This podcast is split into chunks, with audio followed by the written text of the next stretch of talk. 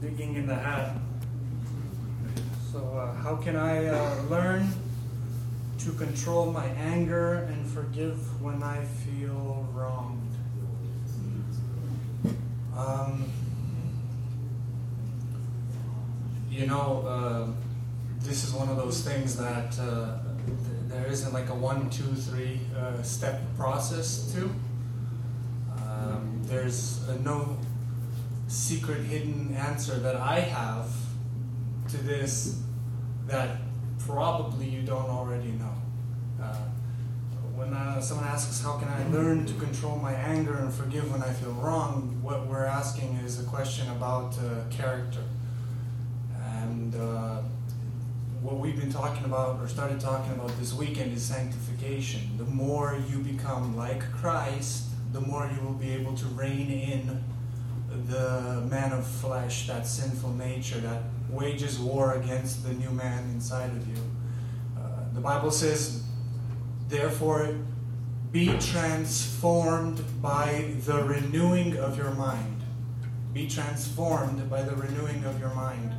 I tell uh, my youths all the time that uh, your brain needs to be like uh, a pickle the way you put a cucumber in a jar, and as it sits there over time, it turns from a cucumber into a pickle. Your mind needs to be transformed like that. It needs to be saturated in the Word of God.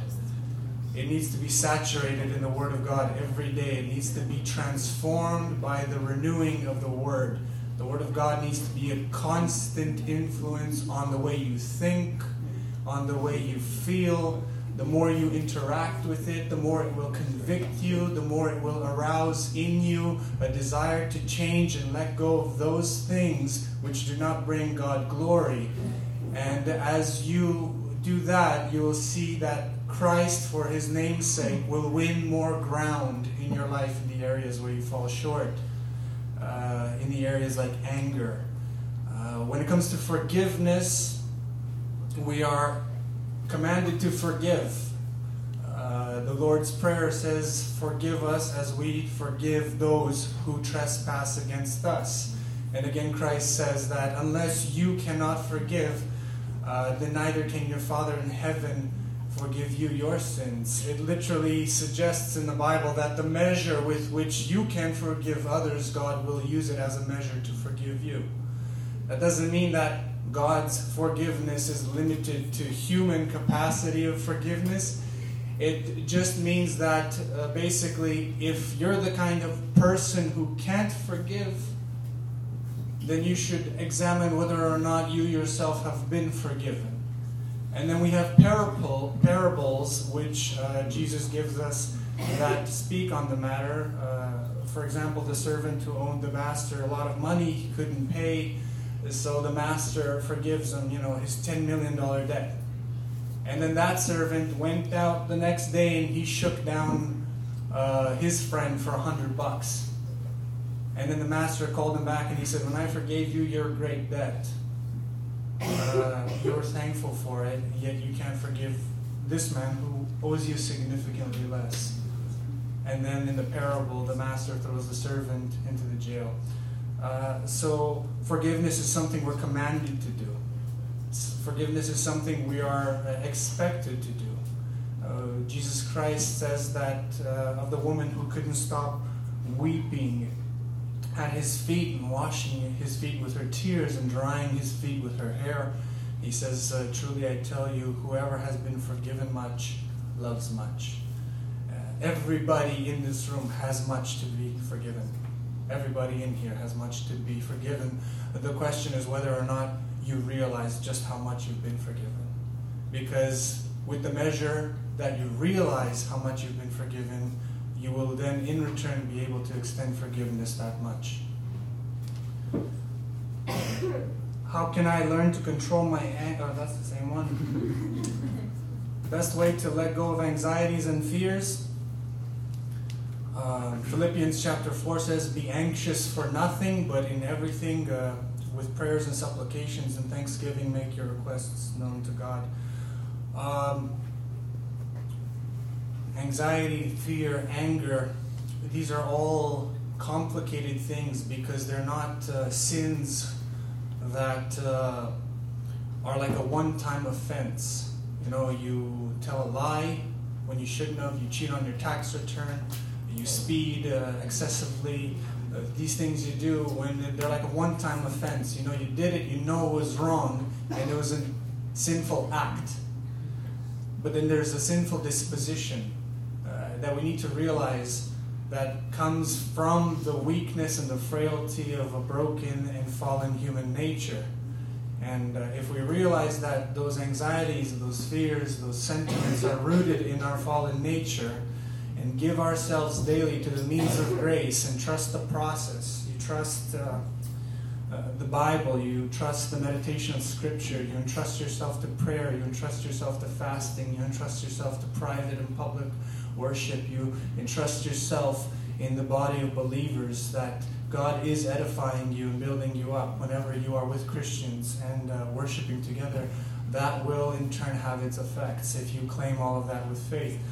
Uh, you know, a lot of these questions I like to compare to the to the gym. I like to work out, and a lot of the times when people uh, come up to me and ask a question like this, they're basically, if I could give a metaphor, uh, they're basically I, I think of someone who's new to the gym and they go and they see somebody lifting like three heavy plates on each side on the bench press and they say, How can I do that?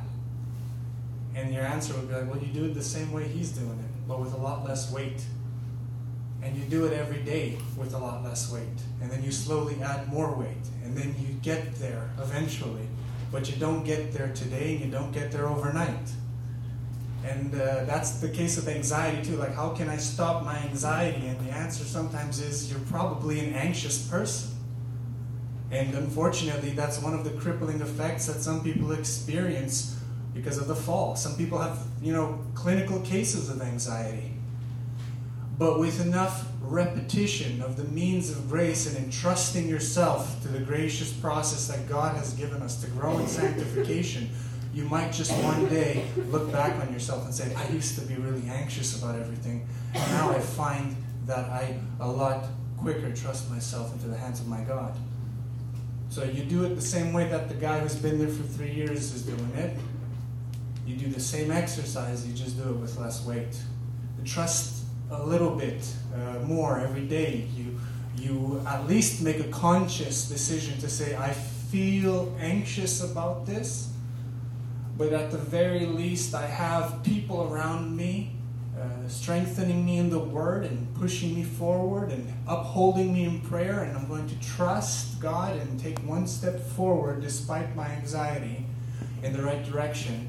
And if you start off by making conscious decisions like that, uh, eventually you might find that where you used to think in order to get past your anxiety, you are now making like reflex decisions as a more mature Christian contra your previous anxious ways of life.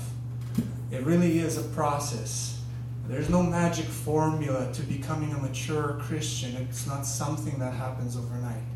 It's something that Christ has to do in you. You must, like I said before, be transformed by the renewing of your mind. You must be transformed by the renewing of your mind.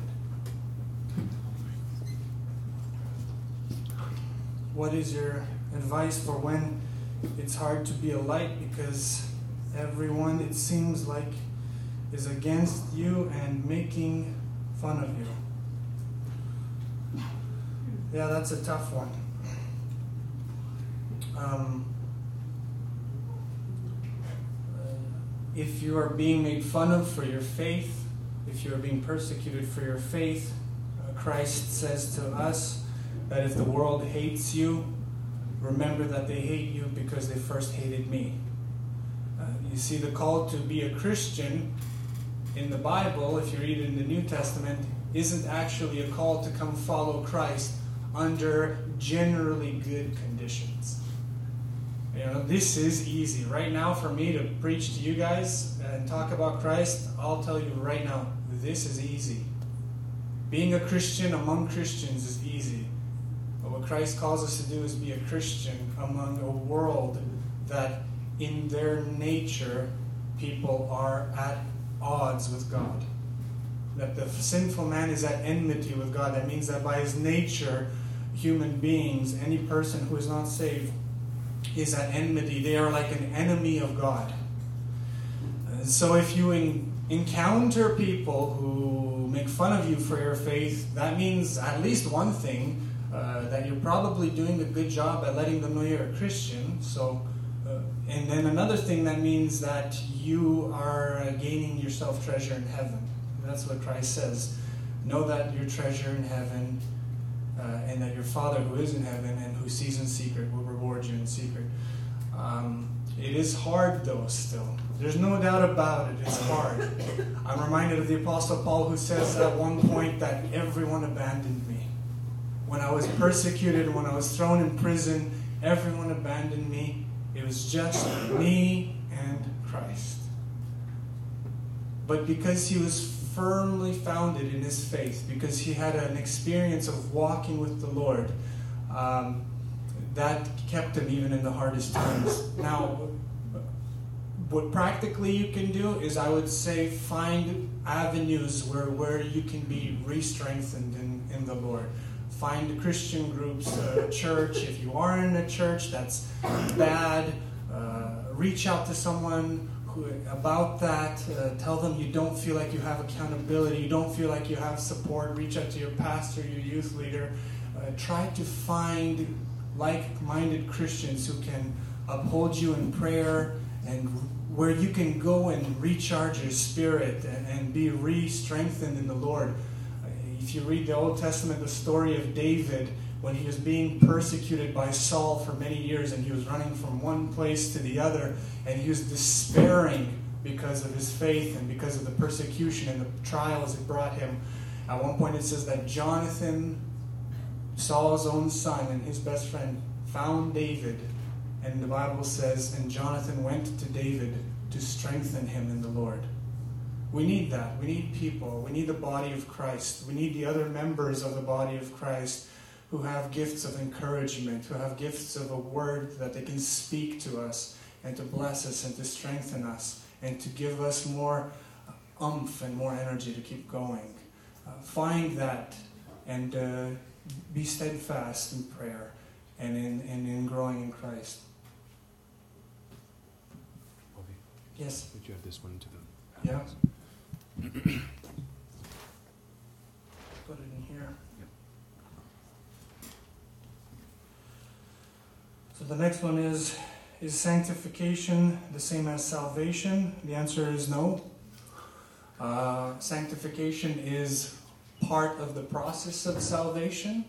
We can speak of salvation in the sense of when we are justified, when we put our faith in Christ alone, God takes that perfect life, that perfect righteous life that Jesus Christ lived in our place. And he, when Alex believes in Christ, God the Father imputes that righteousness of Jesus Christ to Alex's account. And now he looks at Alex in the same way he looks at his own son. And then after he's justified begins the process of sanctification, which is being made you the person Alex being made to look more like Christ. And God gets glory from that when He takes a man who by nature is sinful and corrupt, and out of that person creates and makes godliness happen. He, he gets glory from that. Even if no one sees it, he gets glory from that because God sees it and he gets pleasure from it. And then when that light shines brighter and brighter, uh, around him, and Alex grows in his maturity and he becomes president of the RBYA and he starts serving the Lord in a greater capacity. The angels of heaven see that and they say, Praise God who can take a sinful and corrupt man and out of him use him for the glory of the kingdom of Christ. Sanctification is the process of being made to look more like Jesus Christ so that God can get his glory and that you yourself can benefit and live more the fullness and the joy of the Christian life that it has to offer. Can something be a sin for me but not for someone else? Yes. Um, the Bible says that anything that is not done in faith is sin to you.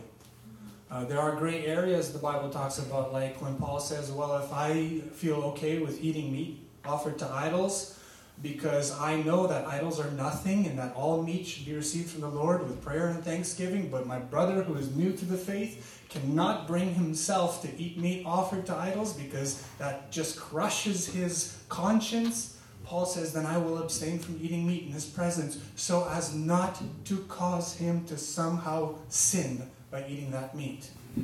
So there are things that to you could be sin or to someone else could be sin because it has such a, a, grieving, a grieving effect on their conscience and they just cannot do it in good faith. And of course, there are things that are sin for everybody, and some people just try to say, well, it's not sin for me, but you know, it is. yes. Uh, can a regenerate Christian still fall into sins or be bound by sins? Uh, absolutely. Uh, David was called a man after God's own heart, and uh, after that, he fell into sin with Bathsheba. And then he murdered one of his best friends too. If you, I don't know anybody like that, but if I did, I would definitely be tempted to think that that person's not really saved. And yet, if you read J- uh, David's psalm of repentance, he pleads with God, Take not your Holy Spirit away from me. That means that David knew he had the Spirit of God, and in light of such a horrible sin, he got to the point where he despaired of God removing the Holy Spirit from him. Uh, it's not a good thing when Christians fall, it's not something that brings glory to God.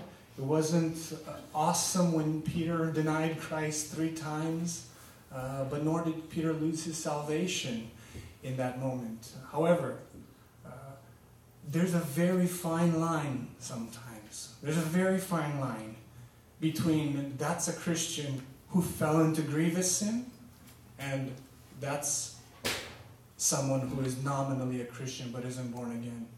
In 2 Corinthians it says that Worldly sorrow leads to death, and godly sorrow leads to repentance, which leads to life. Now, notice not, neither worldly sorrow nor godly sorrow is repentance in and of itself. Worldly sorrow leads to death, godly sorrow leads to repentance, which leads to life.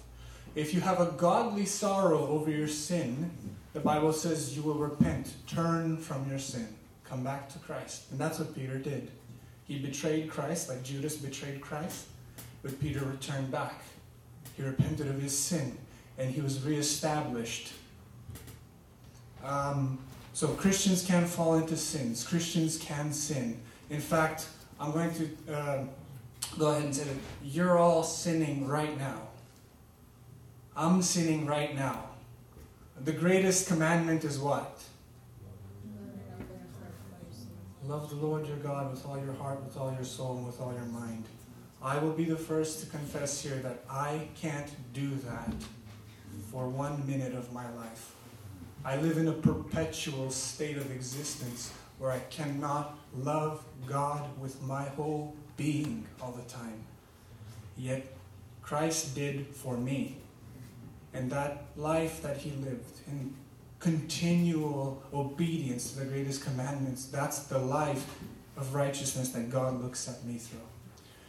Um, so Christians can fall, Christians can sin, Christians can even sometimes fall into grievous sins. But God, who is a loving Father, will always chastise his children out of love and bring them back into a faithful walk.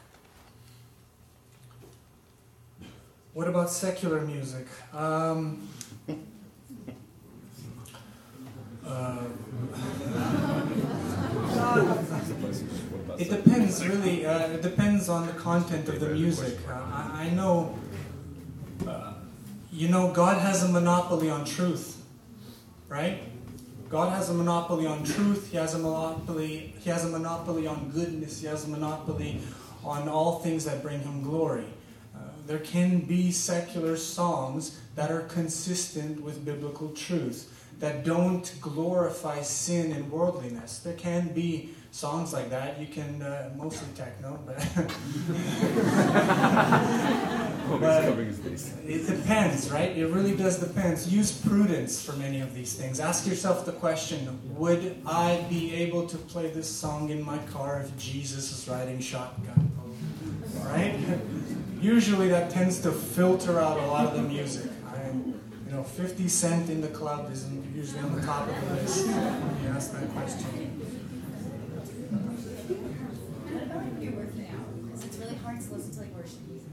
It's really hard to listen to worship music. I, I listen. I listen to lectures on divine simplicity when I work out.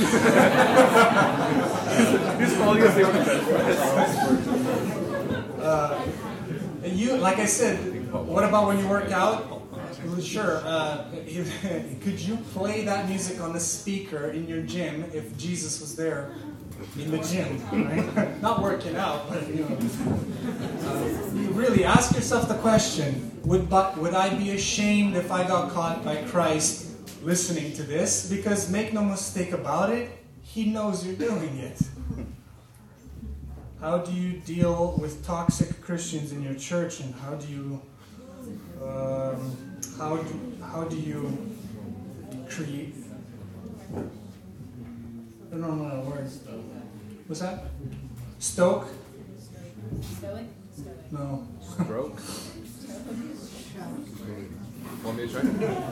Yes, please. How do you strive? Strive to show them more of Christ.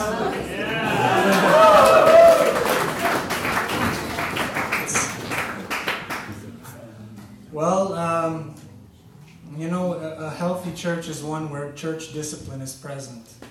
When you know your brother's in sin, Jesus says, Go to them and speak to them, addressing their sin. If they listen to you, you have won your brother. If they don't listen to you, you go with two or three other witnesses that everything may be established, and if they listen, then you have won your brother. If they don't listen to you and the two or three others, then it might be a case where you need to go to elders in the church and uh, try to bring them back. Now, they not all Christians live in like open sin, you know. Like we're t- sometimes what we're talking about is like, well, they're living with somebody in secret and you know sleeping around stuff like that. But what about Christians who are like, uh, you know, like not quite something you could accuse them of, but they're just obviously not spiritual. Uh, you know, uh, you need to still do the first two steps at least not every matter needs to be brought before the church. That's the truth. But the, there's power in those first two steps. Uh, you go to them with a sincere heart and you talk to them about what's on your heart. Uh, now, this is important because if you're not the kind of person who they can take that from because you yourself are not living the right way, then that's a problem, right? Uh, so, first, you got to make sure, like Jesus says, you take the log out of your own eye before you can pluck this speck out of your brother's eye. You don't want to come off as a hypocrite. So make sure you yourself are being faithful. Make sure you yourself are in Christ. And make sure you yourself are doing what you can do to exemplify the love of Christ and someone who is pursuing godliness. Uh, that's really the best way you can show someone how to strive more for Christ is by you yourself being that role model for someone. Uh, now, if they themselves uh, have that in you and they're still doing toxic things, then you might become the kind of person in their life uh, who you could go up to them and be like, Can I talk to you about something? Uh, well, yeah, I have this in my church a lot. I, I've gone up to close friends and I've gone up to acquaintances. And uh, not long ago, I heard about one guy who I'm pretty close with who goofed up and uh, I heard he drank a bit much in front of some friends, some of them not saved. One of them a recent Christian, a recent convert, recent baptized guy. And I went and I have the kind of relationship with him where I could uh, uh, kind of smack him twice over the back of the head and give him a, a, a lecture and uh, speak to him about it man to man and have him, you know, he kind of bowed his head down a little bit. And, uh, he said, Yep, you know, I know, I goofed up. I messed up. I'm sorry. Uh, he apparently apologized to all those guys too. Uh, I wasn't there when it happened. There was other brothers in the church who spoke to him on it too. It works. The process works. When good, healthy Christians are present in the church and they go address the uh, the unspiritual Christian, it works. That's what Paul says. You who are spiritual, lift up those who are not spiritual with gentleness, love, and patience. You know, you don't go there. The process of church discipline is never to like hack somebody down and be like, "You're such a sinner. Look at you." You know, it's to restore them back to faith. It's to make them again be a light that shines brightly for Christ. What to do if you are not born again? Uh, you must be born again. You must be born again. If you're not born again, uh, here's the thing the, the Bible's a little bit mysterious on the subject. It says that the Spirit does the work. He, you know, uh, when we read John chapter 3, the word in uh, uh, Greek there is pneuma uh, when God's when Christ says to Nicodemus, the Spirit blows here and there, no one can tell it's coming and going. So it is with the Spirit. The word for spirit and wind is pneuma. So he's saying the pneuma goes here and there, and so it is with the pneuma. And it's same same with uh, the Hebrew language. It's the word ruach. It's the same for wind. It's the same for spirit. What Jesus is trying to say to Nicodemus is that you can't rein in the wind any more than you can rein in the Spirit of God. So the Spirit sovereignly goes where He wills and regenerates the heart of man. Yet, at the same time, the Bible affirms this if you believe on the Lord Jesus Christ in your heart and confess with your mouth that God has raised him from the dead, you shall be saved. When the question again was asked to Peter on the day of Pentecost, what must we do? Peter said, Repent and believe and be baptized and you shall be saved. When the jailer asked, What must I do to be saved? And later in the book of Acts, they answered back and said, Repent, believe, and be baptized, and you shall be saved. What you can do if you're not born again is completely and wholly entrust yourselves into the arms of Christ to save your soul and to give you eternal life. That's what you must do if you're not born again the work of regeneration is God. You, as a person, your job is to repent, to believe, and to trust on God, to trust on Christ for salvation and eternal life.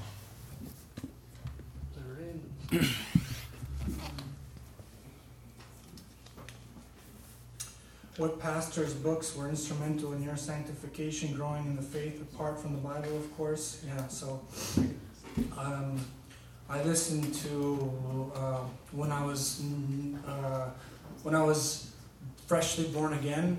I had the opportunity because of my job to plug in a lot. I work in tiles, so I can plug in all day. And I actually, for the first year I was uh, regenerate, I had this pattern uh, I got into. Uh, so here it is. From uh, in the morning, and this doesn't everybody doesn't have to do this. I'm just telling you in the morning, what I did is I did, and I still do this now, a devotional from the Psalms and Proverbs. And then I would pray and I would go to work. Then, from the beginning of uh, the workday to lunchtime, I listened to the Old Testament on audio Bible because the Old Testament is mostly narrative and stories, so you can listen to it. Uh, then I would hit pause after three and a half hours of audio Bible while I'm working from Old Testament. And what I did is during lunchtime, I made a habit to read at least seven chapters from the New Testament. Then after lunchtime, what I did is for the rest of the day, listen to and I, I devoured John MacArthur's sermons because on his app, Grace to You, he has sermons on every single verse of the New Testament.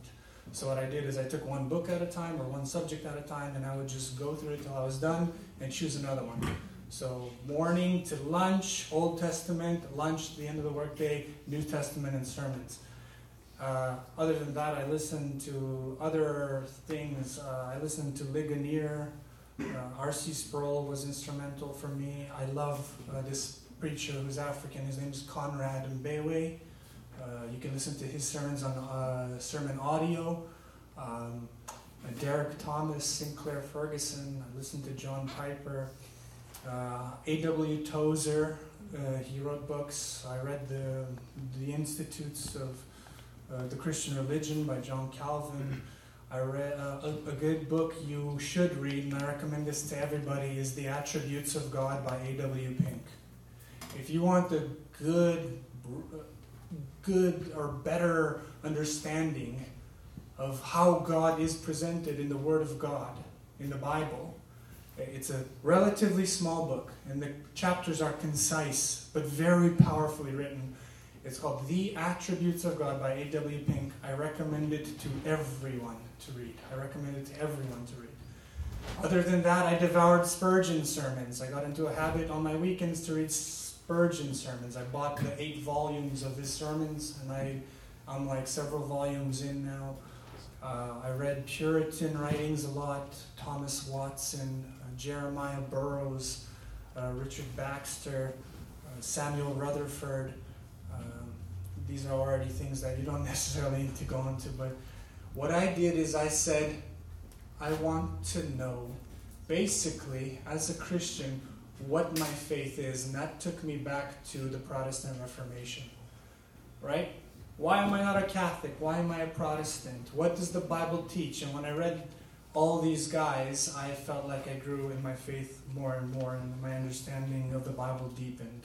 uh, can the Holy Spirit leave a Christian? Uh, no. Uh, I believe that if the Holy Spirit has been sealed in you, the Apostle Paul in Ephesians says, uh, you also were sealed with the promised Holy Spirit when you believed as a guarantee, as a guarantee of your salvation. Uh, Christ says, Those whom the Father has given me are mine, and I shall lose none of them but raise them up on the last day. Um, again, the Bible speaks over and over again about the absolute uh, and, and, and consummate salvation of those. We read it yesterday in Romans chapter 8. Those whom he called, he justified, and those whom he justified, he glorified. Right? Those, meaning all of those whom he called all of those whom he justified. All of those. If anyone is in Christ, Paul says, he is a new creation. The old has gone and the new has come. I have a hard time envisioning how a new creation can uh, go back, as it were, to the old creation. There are many times I pray and don't even feel like I'm really communicating with God what are ways to overcoming that, or even if there is doubt there. Um, yeah, uh, I, I sympathize with you. There are times when I have a hard time in my prayer life too. There are times when I'm praying and I feel like I need to stop in the middle of my prayer and say to God, uh, Lord, my mind is drifting right now. I don't even feel like you're there. I, I'm just being honest with you. There are times now where I feel like I need to say to God, I feel like my prayers aren't getting past the ceiling. And then I just start pleading with God, teach me to pray. Teach me how to pray. Um, there was that passage in the Bible where the man says to Christ, I believe, help my unbelief. You could pray to God and say, Here I am praying, help my prayerlessness. Help me to pray. Uh, however, uh, prayer is somewhat similar to, what's that? Okay, sorry. um, there are times when we need to be like the woman at the Gadarenes and who keeps coming and begging and begging. And Jesus says, I mean, really, what would you do if, if you were praying and you said to God or to Christ, uh, I want to pray, I want to know that I'm heard, and Christ didn't answer? Is the right answer to stop praying? Because when that woman was praying to Jesus and begging him, and he ignored her, she persisted forward. And she said, Lord, help me. And then people, the disciples of Jesus, tried to shoo her away and said, Leave him alone. And again she persisted and said, Lord, help me. And then he turned around and he said, It is not right to take the bread from the children and give it to dogs.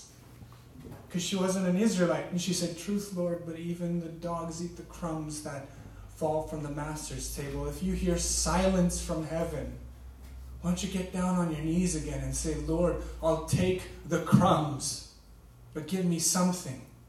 Persist. Bring the Word of God back to Him.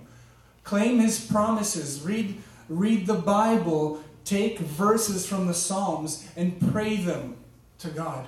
One of the old Puritans said, Christ loves it when you sue him with his words. when you take the word of God and say to him, This is what you gave me, Lord. Please make good on it. Please make good on it. Christ will make good on it. He honors his word. What is a simple yet convicting way to share the gospel to people who are uh, res- uh, recent Christians or with people who have strong anti Christian opinions? Well, um, if people will hear you, uh, one of the best ways to share the gospel is to probably learn one of the programs that are available. Uh, I would recommend, for example, Ray Comfort's method to share the gospel with non Christians. I think it's really good. He basically asks them, if you died today, would you go to heaven? If they don't believe in heaven, he even says to them, okay, grant for a second that there is a heaven, that God, the God of the Bible really is the God who will judge you. If you were to die and he judged you by his Ten Commandments, what would be the outcome? And surprisingly enough, if you watch those videos, most of the time people say, well, I guess I would go to hell. And then he just kind of ignores the fact that they claim they don't believe because he in his mind as a christian he knows that romans chapter 1 teaches that all people have a knowledge of the living god although they suppress it in unrighteousness. So he says does that concern you? And they go not really because i don't believe. Maybe they might say that. And then he says okay well it concerns me because i've come to know that god of the bible is the true and living god.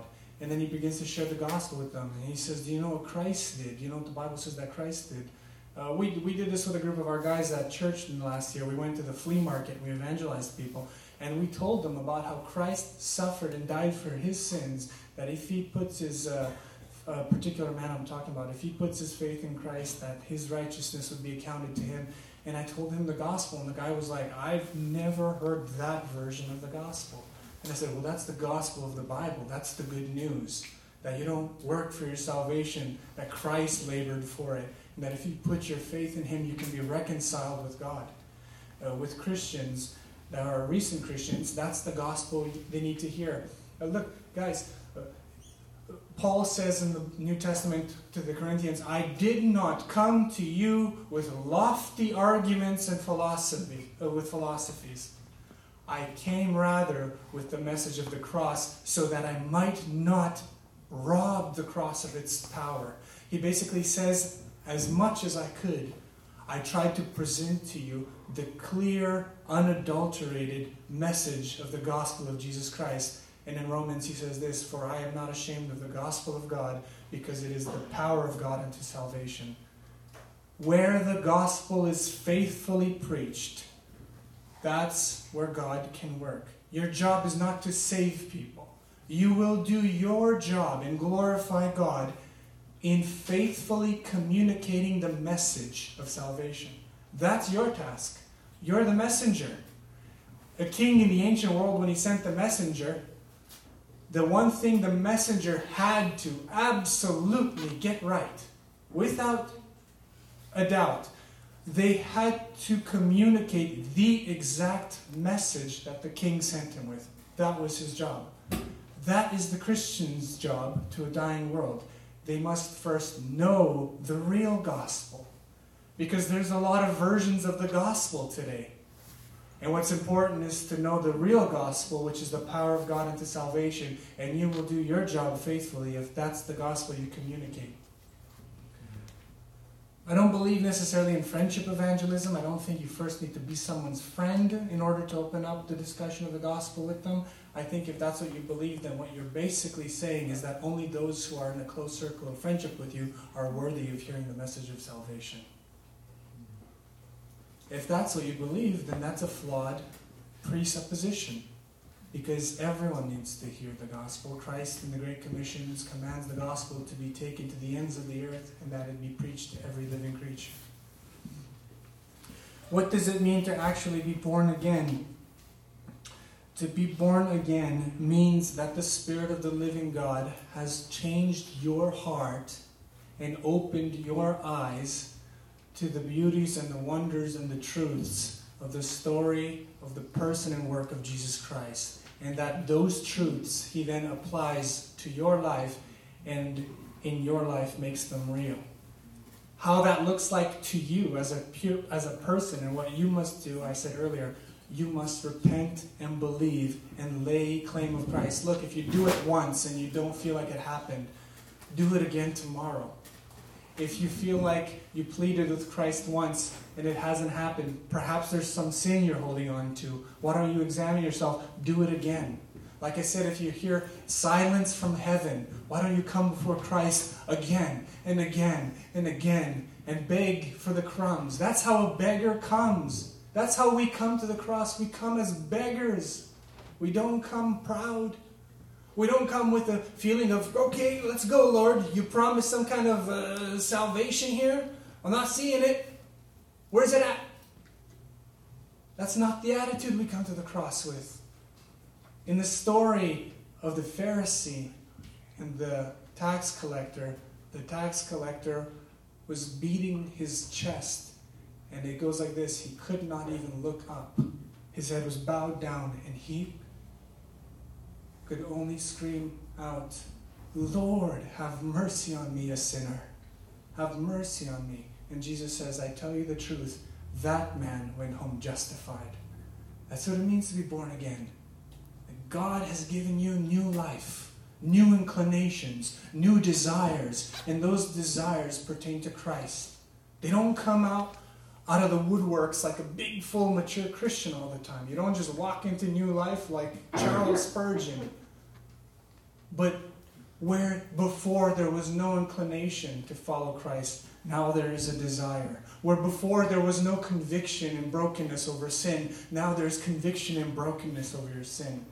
I remember Paul Washer gave a, uh, an example, and he says, Let me give you an example. A man is headed to work. Some of you may have heard this. He's out the door. Uh, the wife says, Honey, before you go out, can you throw out the trash? And the guy turns around. and He goes, What's wrong with you? Don't you know I'm late for work? I'm rushing to a meeting. Now, all the time, you want to tell me to throw out the trash as I'm walking out? No. And then he goes to work and he feels completely justified. And then he says, Six months later, the guy is born again.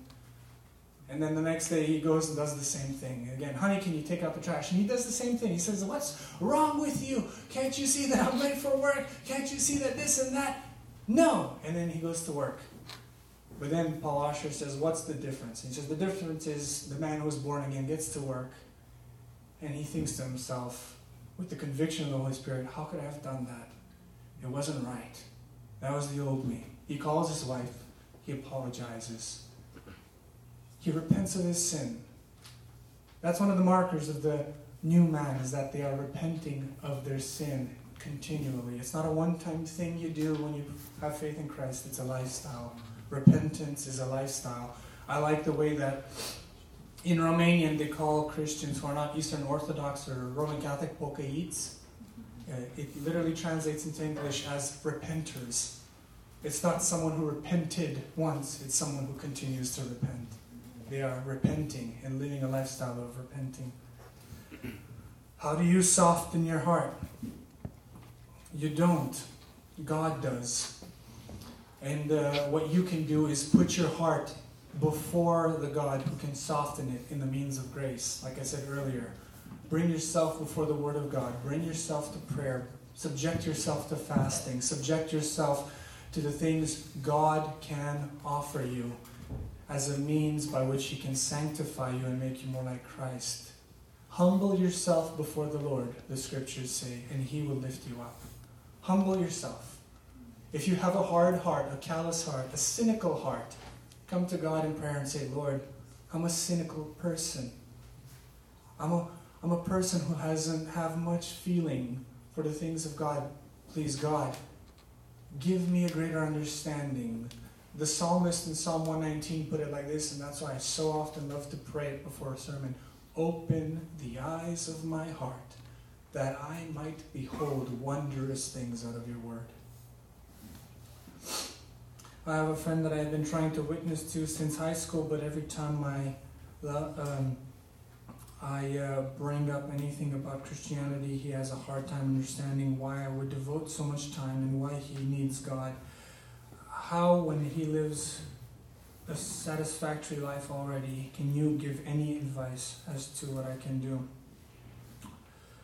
Uh, yeah. Uh, first of all, you need to be praying for this person. You need to be praying for this person. I can tell you one thing is true that, uh, now I'm not accusing the person who wrote the question that they're not praying, but I will say this that if you have a heart to see somebody saved and you're not praying for them, you're, what you're doing is you're not petitioning on their behalf the only one who can save them. Think about that. What are you doing for this person then? The second thing is you must take the true, unadulterated gospel of Christ, make it known to this person, and then exemplify it to them in your life too. Remember, it is not the prerogative of the Christian to save. The duty of the Christian is to present the gospel faithfully, both in word, to back it up by the lifestyle of a saved person, and of course to intercede for the lost in prayer. You need to be steadfast for them in prayer. I know in the, uh, the Western world where we live, we live cushy lives, it can make, uh, people can sometimes have a hard time seeing why they would need Christ. But that's why the real gospel is so important in a culture like this because it addresses the sinful heart of humans. And that that is like that message stretches across time, stretches across borders, stretches across any point in history. It is applicable at all times. The real gospel of Christ is always applicable. You need to make them aware of their sinfulness and of their desperate need for Christ. What should you do when a Christian friend doesn't see the errors of their way?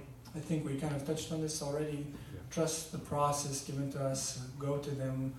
Go with one or two or three other friends and make sure you yourself are the kind of person who is living such a life that can address them in their sin. What is your best advice for when you don't feel like reading your Bible, but know you need to? Uh, my best advice is to do it regardless of whether or not you feel like doing it. Uh, again, to use the uh, to use the example of the gym, you can ask my wife. Most of the time, I'm heading there like this. Uh, I don't really like doing this right now. Uh, I really don't want to do this right now. Like this is I'm just complaining, complaining on my way out the door as I'm putting the key into the ignition. and I'm driving my way there. That, hey, reading the Bible is a discipline. What do you expect? You're a sinful person by nature. I'm, I've yet to see a Christian who gets up in the morning and like, I can't wait to be holy today.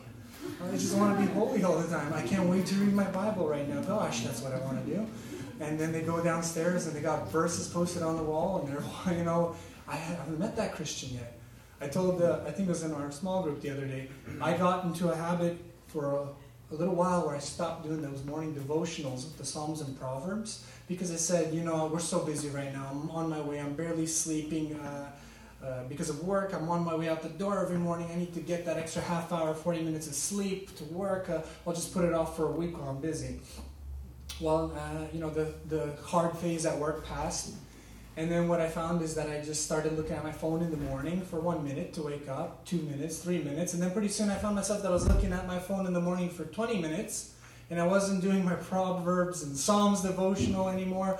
And then I realized, what am I doing? You know, what, what am I doing? And I said that to myself a few times, don't get me wrong. There's a few mornings where I said, no, not again tomorrow. I won't do this again tomorrow. And then I realized, you know, I actually don't have a desire to do it anymore. That's the problem. So what I did is I said, despite the fact that I don't feel like doing it, I'm to do it. So what I did is I set Siri to remind me because my alarm is at 6:20, and I said Siri at 6:25. You know, I set the reminder for like two weeks. At 6:25, remind me to give glory to God. And so I woke up, I'd look at my phone like I started doing, and five minutes later, Siri would pop up on my screen while I'm on Facebook. Ta-da! give glory to God. So I would roll out of bed and say, Yep, I have to give glory to God. So I'd go find my place again, read the Proverbs, read the Psalms. And uh, pretty soon I found that I wanted to do it again. You know, they asked Ravi Zacharias once, uh, if I don't want to pray, what do I do about it? Maybe I should have said this earlier. And he said, first, you pray because you know you have to pray. Then you pray because you want to pray. Then you pray because you like to pray. And then you'll pray because you love to pray. It's a discipline. It's a discipline you build. It's like a spiritual muscle you have to develop. You do it despite your feelings. No one's asking you to feel like to read your Bible. I never asked you to feel like that. I hope no one's asking you to feel like to read your Bible. You're just being told, read your Bible. Don't ask your emotions permission to be obedient to God. Because the heart is deceitful above all else and desperately sick. Who can understand it? Don't trust your heart. Don't trust your feelings. They will betray you. Do what you know is right. Do what you know the Lord requires of you. How do you talk about God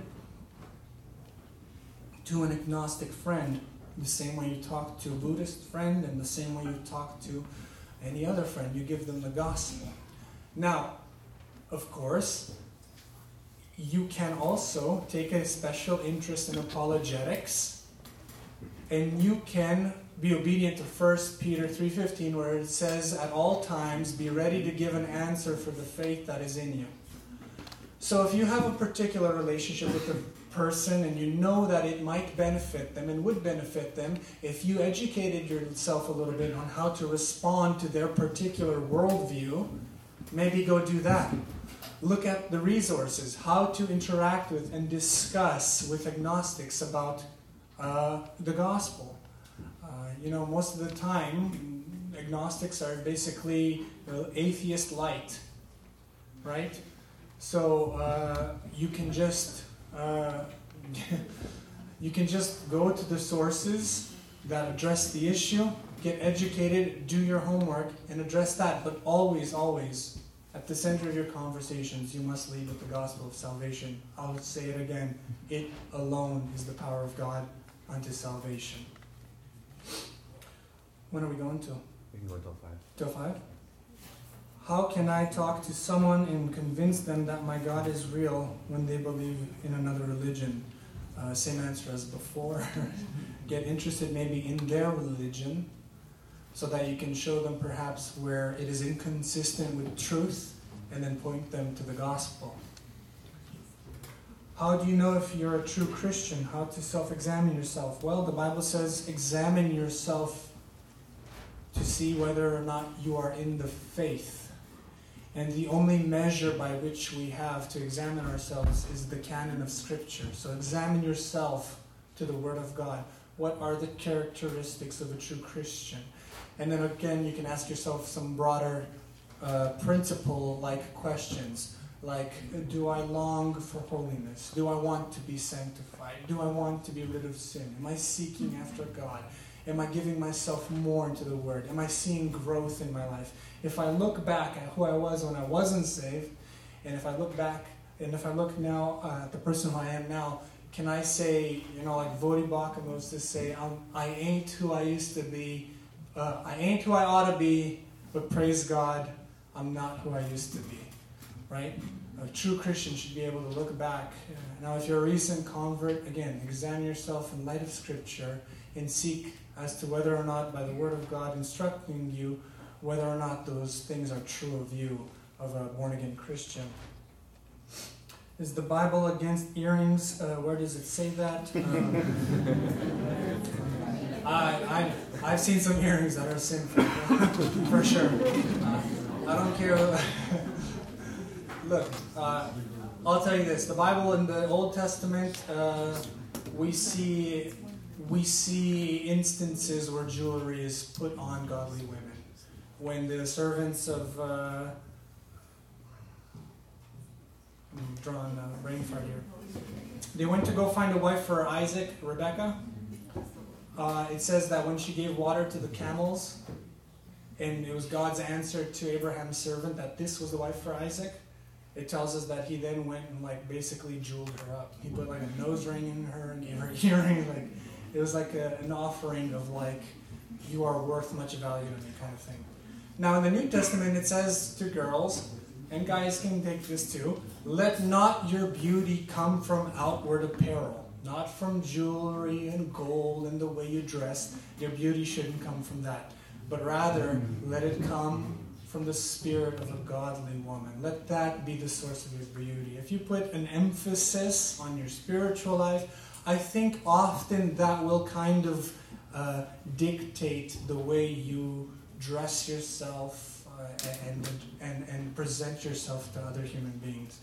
I mean, definitely, I'll tell you, I don't care. Don't put an earring in your ear that stretches your ear lobes to like an inch hole. That's gross. Don't, please don't do it.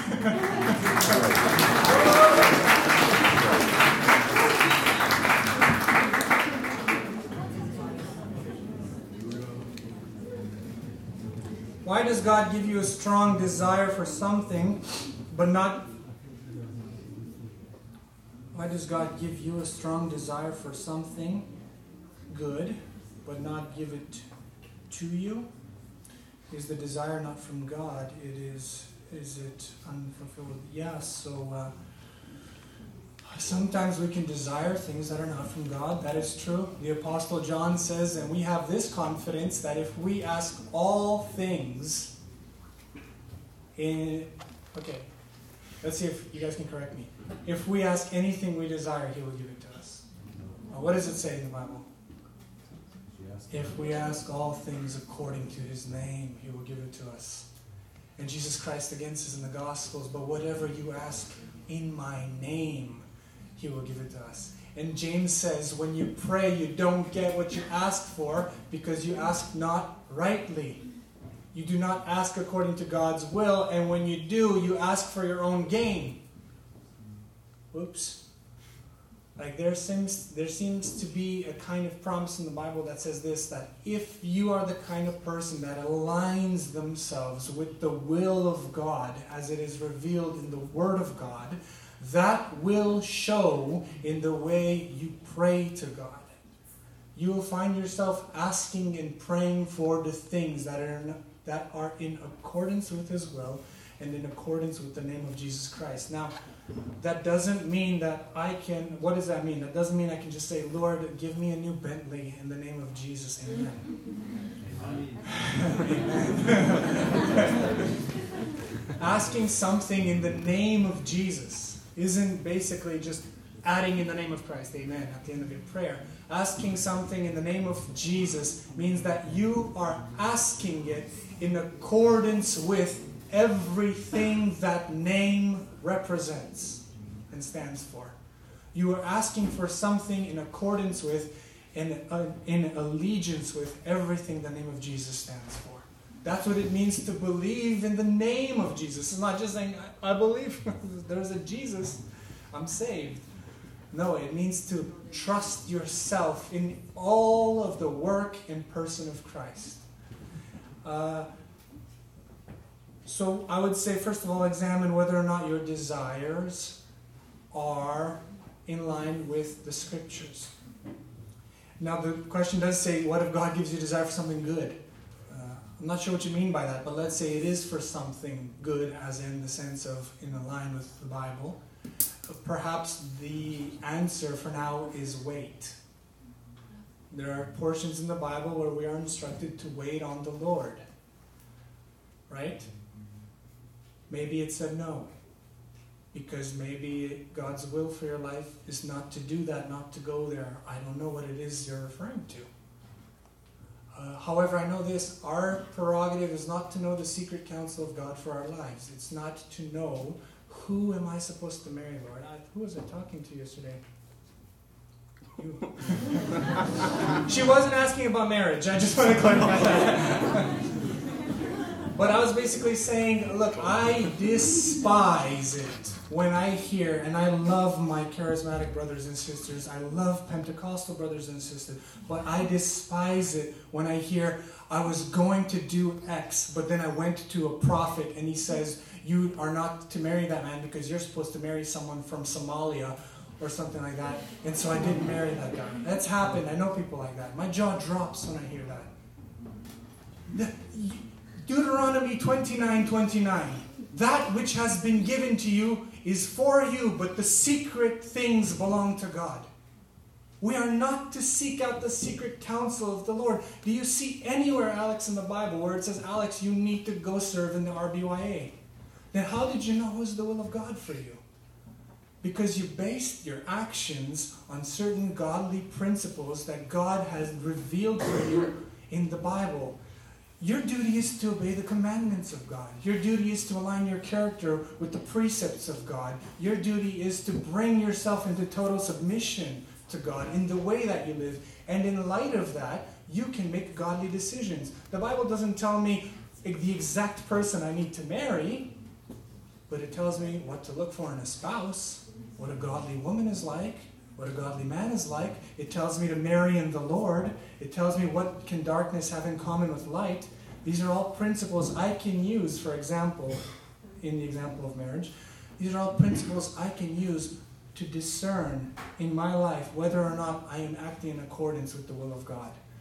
So, whether or not it's good is dependent on whether or not it's in accordance with the will of God as it is revealed in the Bible not the will of God, as in the secret will of God, referring to what will happen with your life today, tomorrow, or next week. Uh, I think that's it for the questions in the hat. Wow. You have a question? Okay, hold, hold up, hold up. Okay, listen up, guys. You have a question that you want to follow up with or ask right now? Make a line. Yes. Yes. And if you guys want to ask us something after her, go now, please, and wait in line and wait your turn. If we have time, the time, we'll get we'll get to it. Okay. So um, in the past year, I've is this is this on? Yeah. Yes. Okay. So in the past year, I've become like closer friends with Pentecostals in our area, and I was just curious about like why do we pray individually and not like as a like big group like they do? So I just wanted to ask about that. Um, the the matter of why we pray individually or as a gr- big group is just a matter of uh, of uh, the freedom of public worship. So God tells us in His Word that in the public worship we need to have the preaching of the Word for the edifying of the saints. We need to have corporate prayer, which is all the Christians together praying. We need to have worship. We are commanded to teach each other through songs, hymns, and spiritual songs. So we need to have worship through song. These are things that the Bible commands us to do. And now, when it comes to the issue of what time of the day on Sunday should we meet, in what order to do that, how many songs should we choose, which songs should we choose, who should pray, how many people should pray, these are matters of uh, Christian liberty. Uh, certain traditions found it more effective and efficient to pray all at once. Uh, they usually base, though, their decisions on something in theology. So, Normally, in Pentecostal churches, they will say, since God is omniscient and all knowing, it makes sense to have as many people as possible pray, because then God will hear more prayers and more people will pray. The Baptists traditionally have said, hold on. In the Bible, in the book of Corinth, it says, let everything be done in order because God is a God of order. So then they say, should we not then, when we are together, each pray out loud and then the rest of the body of Christ sustain that brother in their prayer. So, the way they see prayer, Baptists in their tradition, is that one brother will pray, and the rest of the body of Christ should unite their hearts and minds, uh, like uh, Vasil said, uh, consciously thinking about what the other person is praying and uphold them in prayer, letting them lead them in prayer before the throne of God. So there's nothing wrong with either or. There's just usually an emphasis, something theologically that's behind the decision to do that. Um, Presbyterians only have the ministers usually pray in certain churches. Uh, they will have the minister pray only for a few times in the service, and the congregation is to unite behind him in prayer. Nobody in the church prays out loud, except the minister. I've heard different takes on this, but can you lose your salvation? Uh,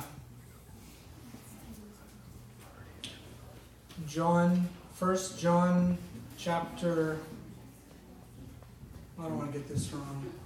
It's either First John chapter two or three. Two. Two. Okay, there we go. Yeah. First John chapter two. John says, "They have gone out from us, that it might be made known that they were never of us." For if they were ever of us, then they would have continued with us.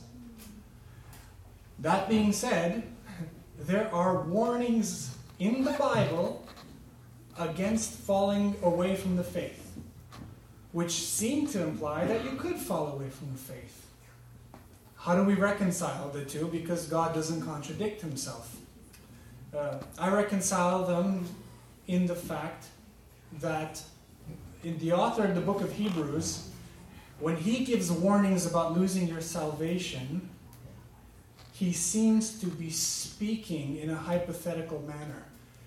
At the end of when he gives the warnings of losing your salvation, he says, But, brethren, we are sure, we are sure of greater things concerning you, things pertaining to salvation. So he seems to suggest there that the warnings against um, falling away from the faith are means that God uses to keep Christians in the faith. They are like the bumper plates in a bowling alley. You know what I mean? You can't go into the gutters and strike out if the bumper plates are there to keep you in the lane.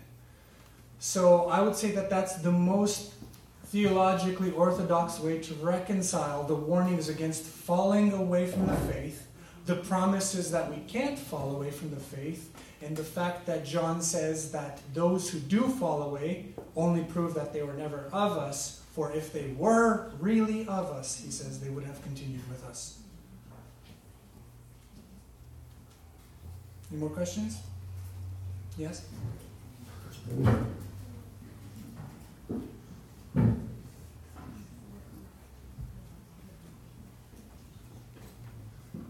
I had a question on the way here to, uh, had somebody ask this question, and I never really, it was a really deep question, and one of the ones was, uh, couldn't accurately answer it, but he's saying that, um, if someone, um, is on the verge of death, and they commit suicide, is that automatically, when the suicide happens, do they automatically lose their salvation, they end up in hell, or how is the, how do we deal with the topic of suicide? Yeah. Um, look, I know some people have historically taught that suicide is basically a ticket to hell. Um, in some cases, it does prove that a person wasn't really saved when they do such a horrible thing and, and deeply uh, saddening thing. Um, but the only unpardonable sin that I read of in the scripture is the blasphemy of the Holy Spirit. Um, I know people who have genuine mental illness, genuine mental illness that causes like violent episodes of depression. It, it's hard for me to speak to those situations from an experiential point of view because I've never felt mildly depressed, let alone violently depressed. Um, whether or not someone takes their life right before they die and that kind of a suicide is, is like uh, a, a, desire to, to, to like um, extinguish life contrary to the word of god. It's really hard to say uh, i'm against euthanasia which is the uh, putting people to death uh, historically, it has been taught that in the sixth commandment, which says, Thou shalt not murder, uh, that is the negative side of the commandment, meaning that the positive side would be, rather, you shall do every effort to preserve life, because man is made in the image of God. And uh, that's why God even institutes the death penalty in the Old Testament. He says, For whoever sheds man's blood, by man shall his blood be shed, for man has created was created in the image of God. Um, I don't believe suicide necessarily means someone's going to hell. I don't believe it necessarily means that, no. Uh, I do entrust, though, such difficult cases into the hands of a faithful judge who the Bible says shall by no means do wrong. I believe that God is more than adequately equipped to. Uh, handle such difficult and sensitive situations. But I, don't believe that suicide is an unpardonable sin. I do believe that more often than not, it might reveal a lack of spiritual life. Um, though I can't speak that to every situation. Again, I cannot speak to every situation. There are such difficult situations, there are such tragic situations, and they most certainly at a very divine level would be considered on a case by case kind of level. Yeah.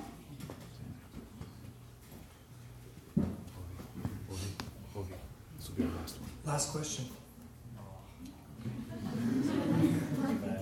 So, um, for those of us that have grown up in the church and have been constantly bombarded with everything that you know is good for us. Um, is it a requirement? I know that when you hear a lot of people's testimonies, they have the testimony of, you know, I prayed and God just kind of enlightened me all of a sudden, and the next day I became a different person.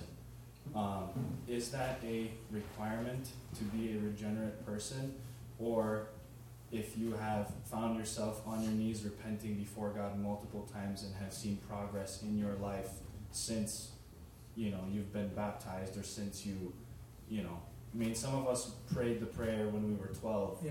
or when we were 10 and ever since have been in there. Do we have to have that incredible testimony of I you know was on my knees and the next day I woke up and I dropped everything and I became different? Yeah no I uh, I would say uh, that's not a requirement for being born again. That uh, that amazing night and day difference in my life is not a requirement for being born again. Um, the reason I say this is because some people are raised up in the faith from a young age. They are uh, regenerate from a young age, and they couldn't even tell you what day they were born again. They just know that at this present time they trust themselves wholly to the living Christ. Uh, John the Baptist, in the Bible, it says that from the time he was in his mother's womb, he was filled with the Holy Spirit. If you ask that man, when were you born again? He'd be like, I couldn't tell you. I was too little. I don't even remember it when it happened. In the book of Ephesians, it says, Fathers and mothers, train your children up in the fear and admonition of the Lord. And then Paul even gives a commandment to children and says, Children, obey your parents in the Lord. He's assuming there's children in the Lord. That is one of the promises of the gospel that we see a pattern of this in the New Testament that typically God saves households and individuals in those households. Peter, uh, on the day of Pentecost, says, Repent, believe, and be baptized, for you shall be baptized, for the promises are to you and to your children and for those who are far off. And in the book of Acts, over and over again, we see that an entire household is baptized at a time. The whole jailer's household was baptized, including the children. There are instances where God works in a young child's life, new life, and they are literally raised up in the Lord. And they are also supposed to be pillars and beacons which on this earth shine forth the glory of God, and God takes pleasure in them and he puts them forward in the world to show that God is a mighty Savior. So, no, you don't need to have that amazing night and day transformation. What you need to know is that right now, and you need to answer that question Am I right now entrusting myself into the hands of the faithful Savior? All right.